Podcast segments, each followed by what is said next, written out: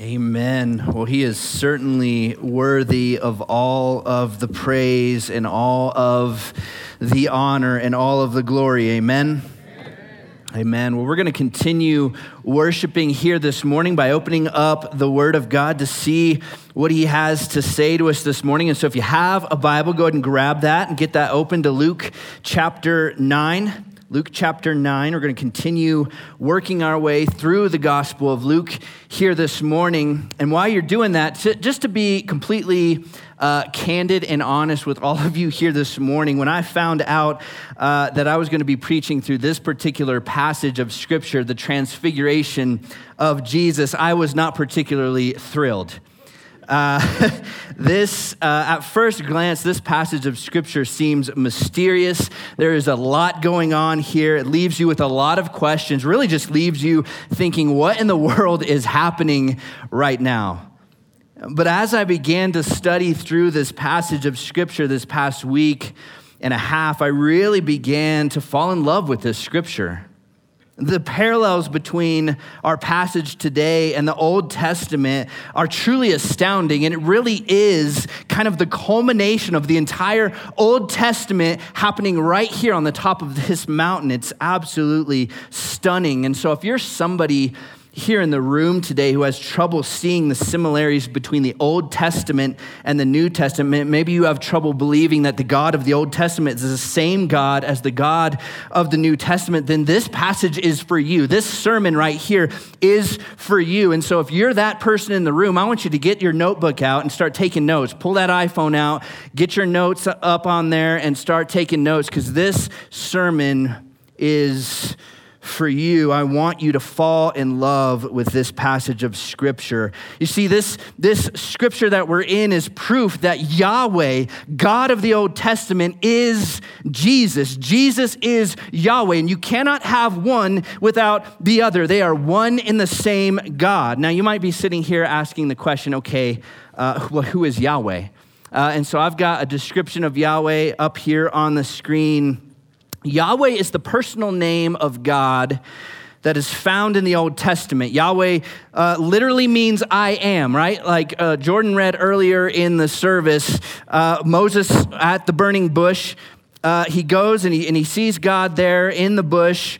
And, and, and, and God's telling him, hey, I want you to go to the people of Israel and tell them that, that I'm going to free them from slavery. And Moses says, well, who should I say that your name is?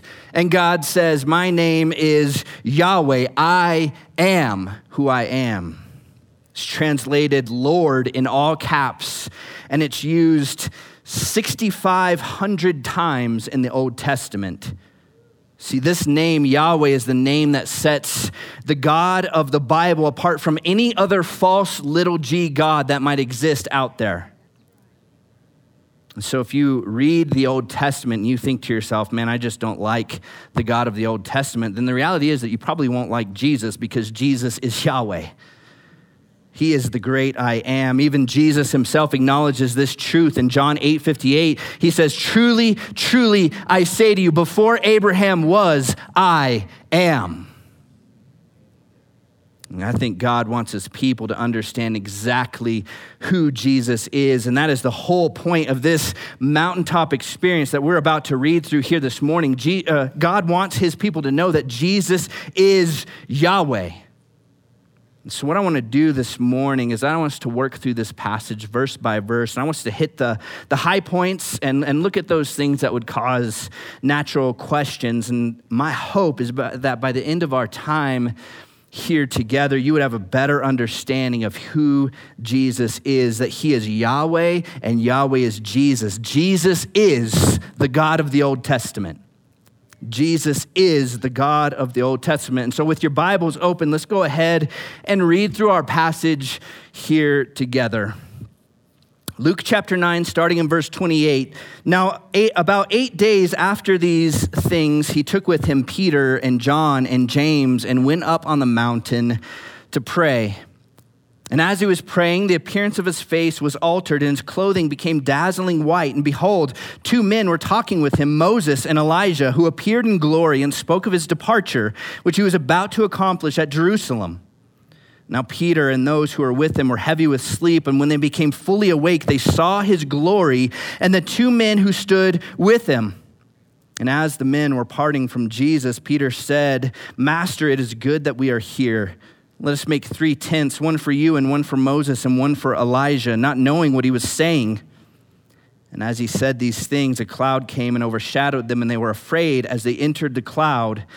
And a voice came out of the cloud saying, This is my son, my chosen one, listen to him. And when the voice had spoken, Jesus was found alone. And they kept silent and told no one in those days anything of what they had seen. Father in heaven, God, we're so thankful for your word.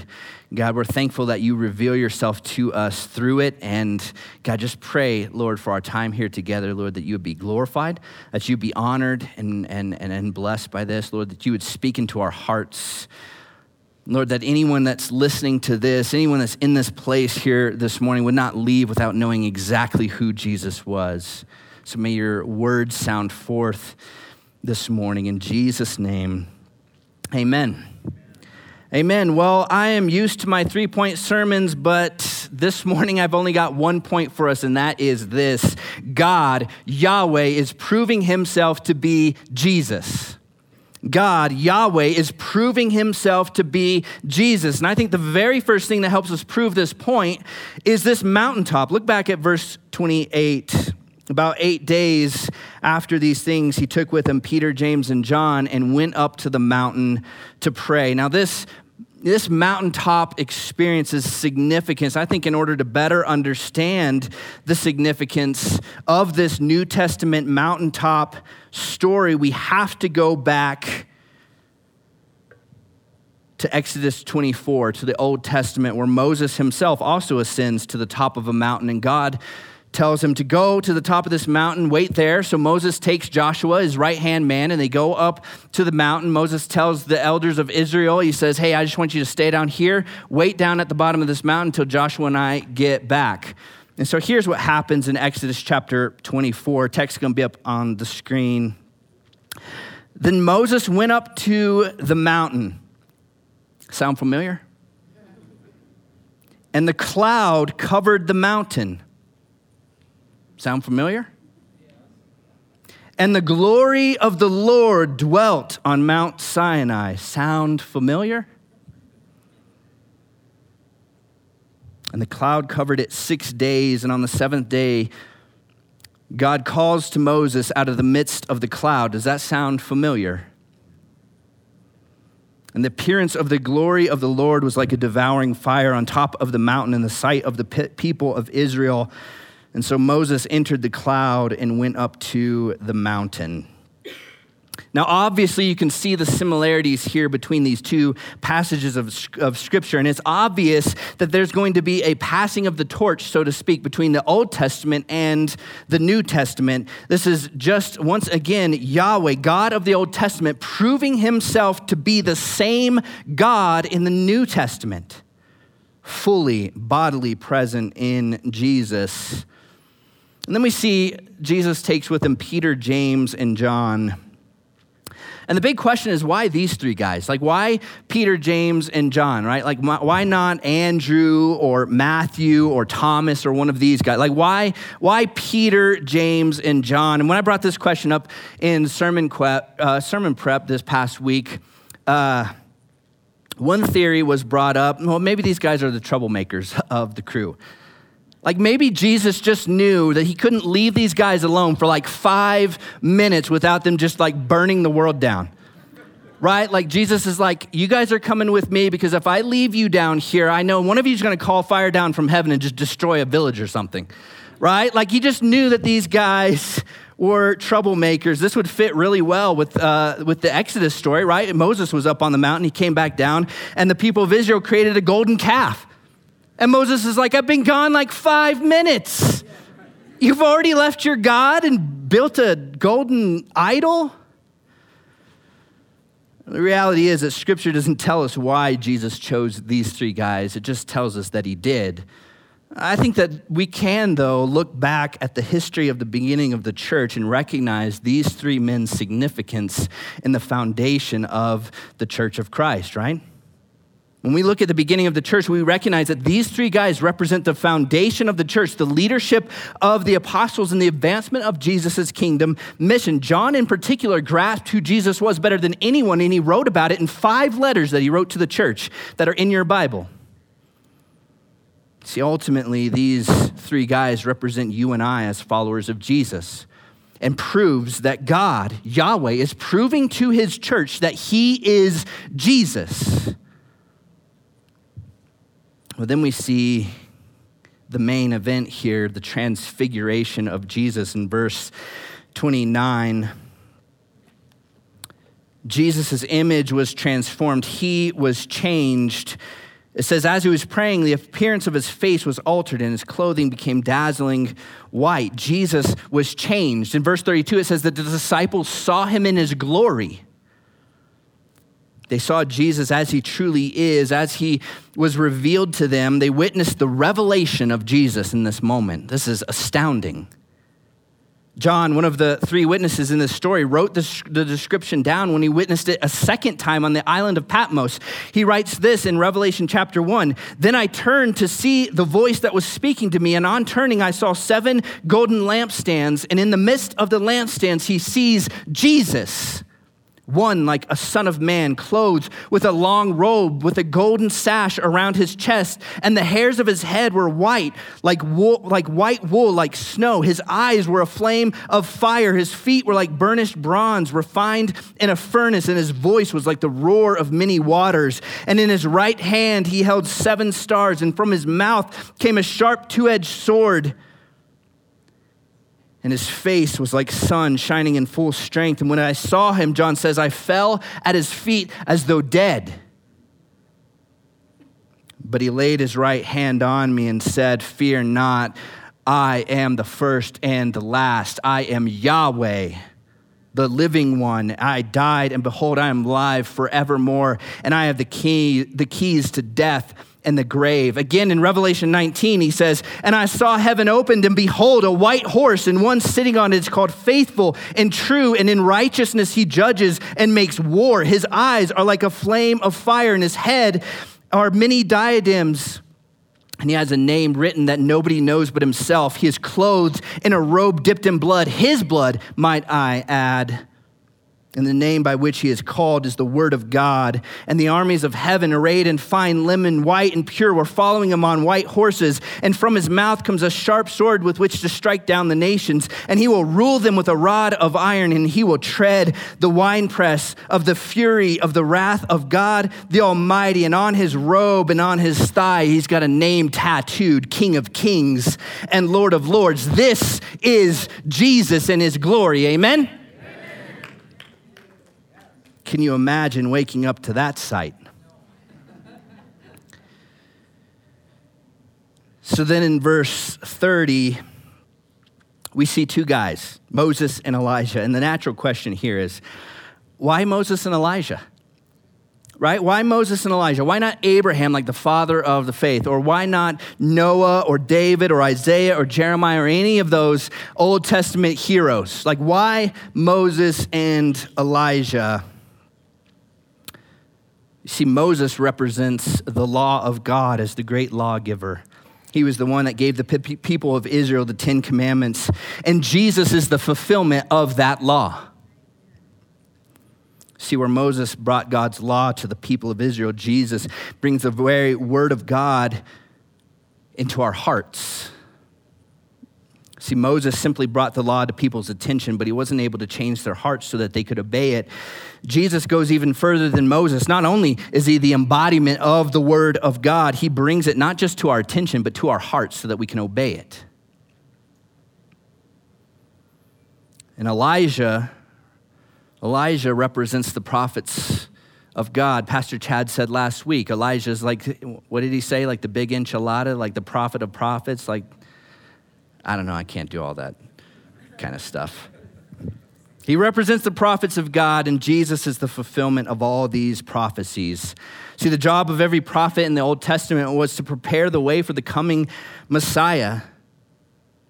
We see Jesus perfectly fulfill every single prophecy of the Messiah that was found in the Old Testament. Moses and Elijah represent the law and the prophets, and Jesus perfectly fulfills the law and the prophets. He even says this about himself in Matthew 5. He says, Do not think that I have come to abolish the law or the prophets. I have not come to abolish them, but to fulfill them. For truly I say to you, until heaven and earth pass away, not an iota, not a dot will pass from the law until all is accomplished. Therefore, whoever relaxes one of the least of these commandments and teaches others to do the same will be called least in the kingdom of heaven. But whoever does them and teaches them will be called great in the kingdom of heaven. Paul in Romans chapter 10 says Christ is the end of the law for righteousness to everyone who believes. Now, he's not saying that, that Christ ends the law. Jesus just said he didn't come to abolish it. We should still actively pursue holiness and character in lifestyle. But what Paul is saying here is that Jesus is the end of the law for righteousness. Basically, what he's saying is keeping the law isn't going to save you, believing in Jesus does, because he is the law. He is the prophets. He is Yahweh of the Old Testament. And then in verse 31, we see that these two guys are having a conversation with Jesus. And they're speaking with him of his departure, it says, which he was about to accomplish in Jerusalem. And again, natural question why? Like, why are they speaking of Jesus' departure in Jerusalem? What does that even mean? What are they even talking about? I think it's interesting that the Greek word for departure here is literally translated Exodus. And so, again, we're getting a glimpse of Yahweh, the God of freedom, from the Exodus story. And here, Jesus himself is preparing for a great Exodus for his people. If you remember, Yahweh frees his people from slavery to Egypt and leads them on this mass Exodus into the promised land. Here, Jesus is talking with Moses about an even greater Exodus that's about to happen out of Jerusalem. You see, Yahweh, Jesus, the Lord, is freeing his people from slavery. Not slavery to Egypt, not slavery to Rome, but from slavery to sin. And he's leading them on this mass exodus into eternal life, into the kingdom of God.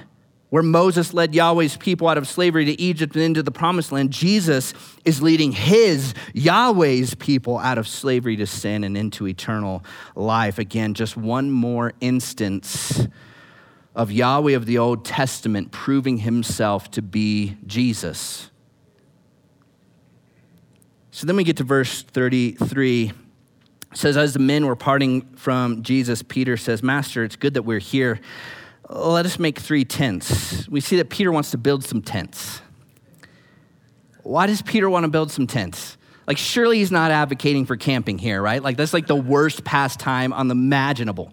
Sorry if you're a camper, like, that just does not sound fun, right? Like, I got a house and it's comfortable. I don't, I don't want to camp, all right?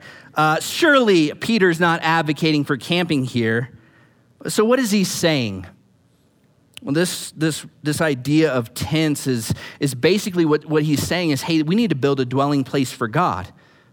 We need to build a dwelling place for God. We see in Exodus chapter 40 that, that, that uh, the cloud, which was the kind of the manifestation of God in the Old Testament, it would go before the people of Israel. And whenever it would stop, the people of Israel would build this huge tent.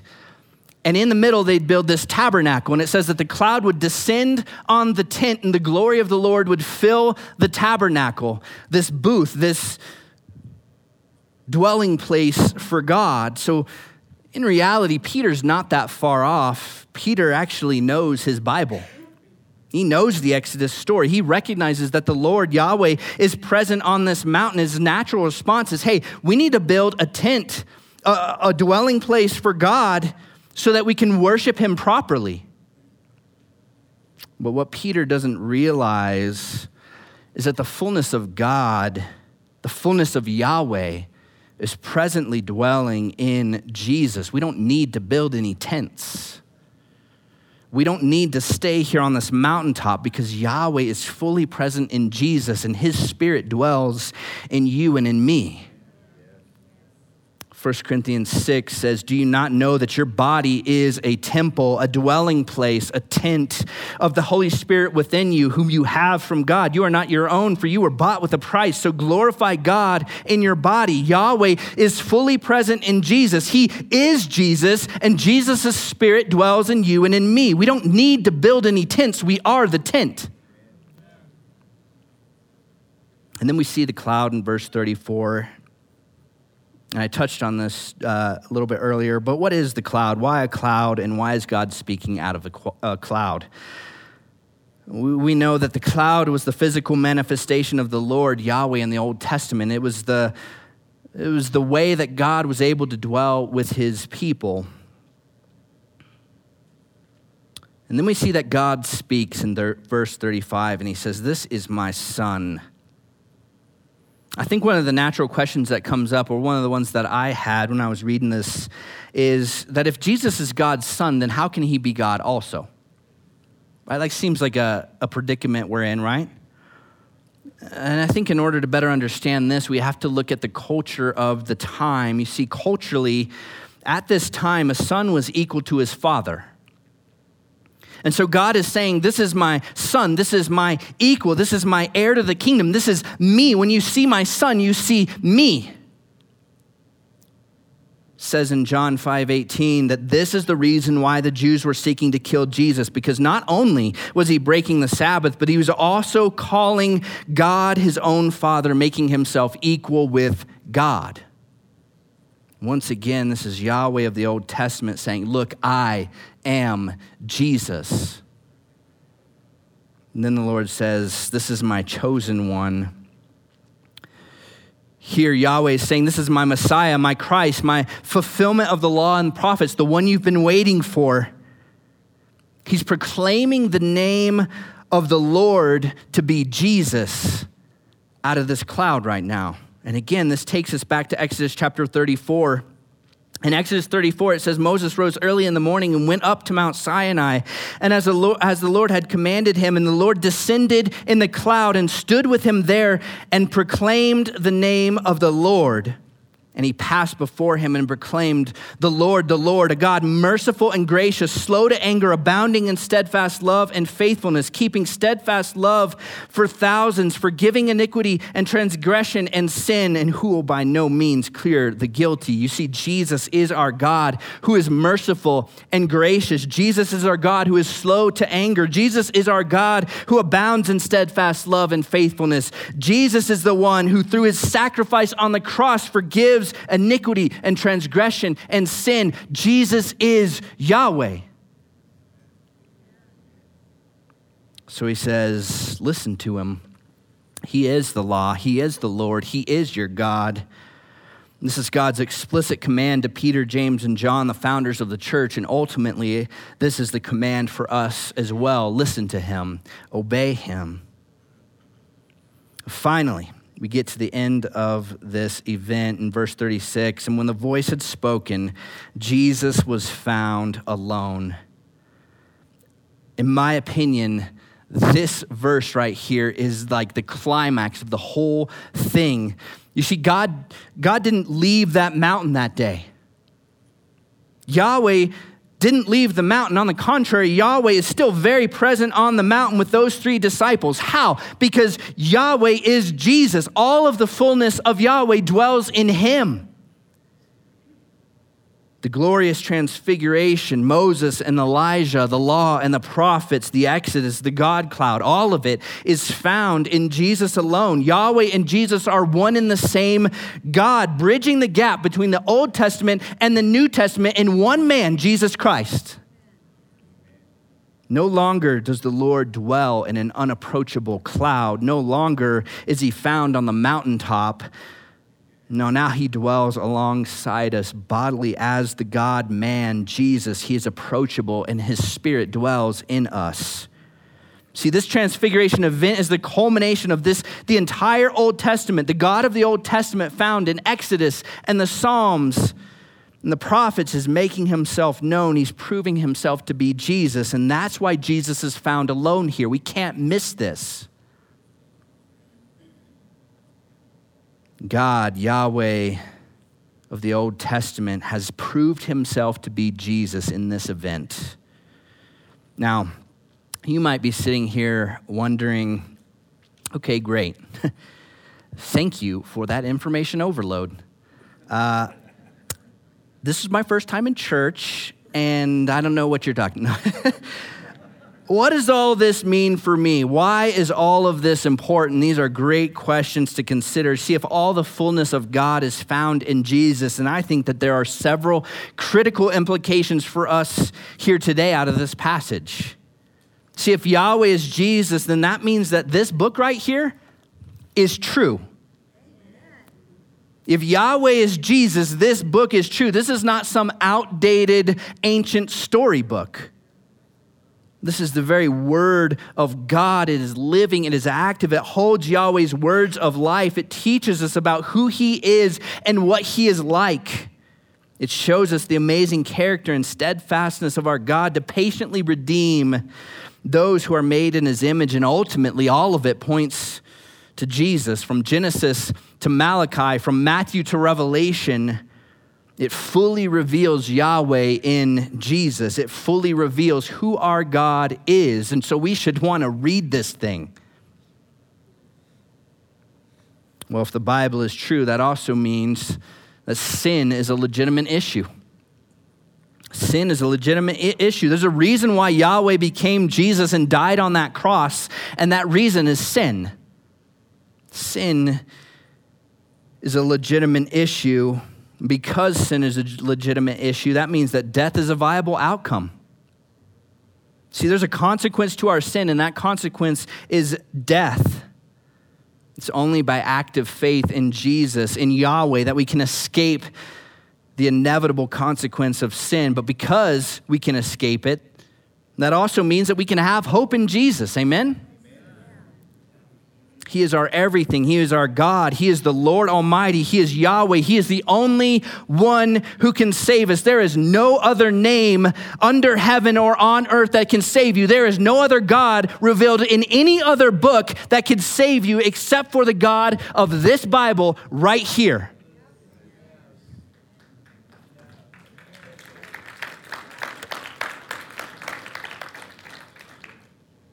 We can have hope in Jesus because we can have hope in Jesus. That means that we can be bold in our faith. I love what 2 Corinthians 3:12 says, since we have such a hope, we are very bold. He says, We're not like Moses, who was not bold, who put a veil over his face so that the Israelites might not gaze at the glory of God. We're not like Moses. See, Moses came down from the mountain, and the Israelites were scared because his face was glowing because he had been in the presence of God. And so he put this veil over his face to like not scare the Israelites. You see, we're bold. We can boldly take the glory of God to the people around us. See, it's tempting for us to want to veil our faith in God. It's tempting for us to pretend sometimes like we are not Christians, but because of our hope in Jesus, we can boldly share our faith with others. Paul goes on to say in 2 Corinthians 3:18 that we all with unveiled face are beholding the glory of the Lord and are being transformed in the same image from one degree of glory to another. See, we're being transformed into the image of God in Jesus. That word transformed right there, it comes from the same root word that describes Jesus' transformation on the mountaintop in this passage in Luke.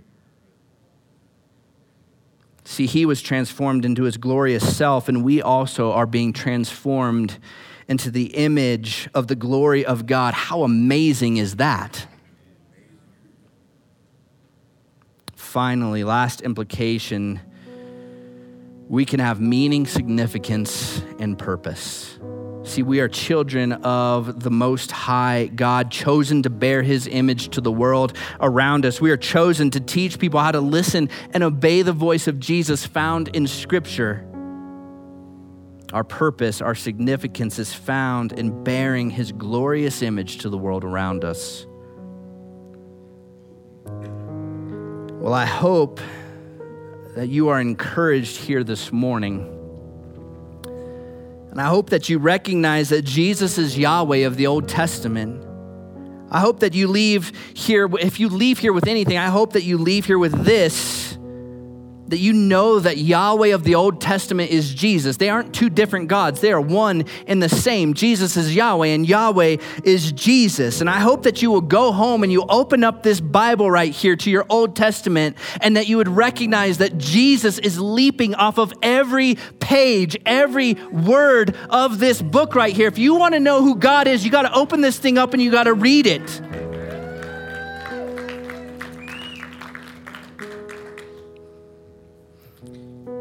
Let's pray. Father in heaven, Lord, thank you for revealing yourself in this, giving us this book right here so that we can know you, so that we know who you are, and praise you and glorify you in it become transformed into your glorious image. Lord, we thank you for Jesus. God, we thank you that you became flesh and dwelt among us so that we could know who you are. And it's in Jesus' name that I pray.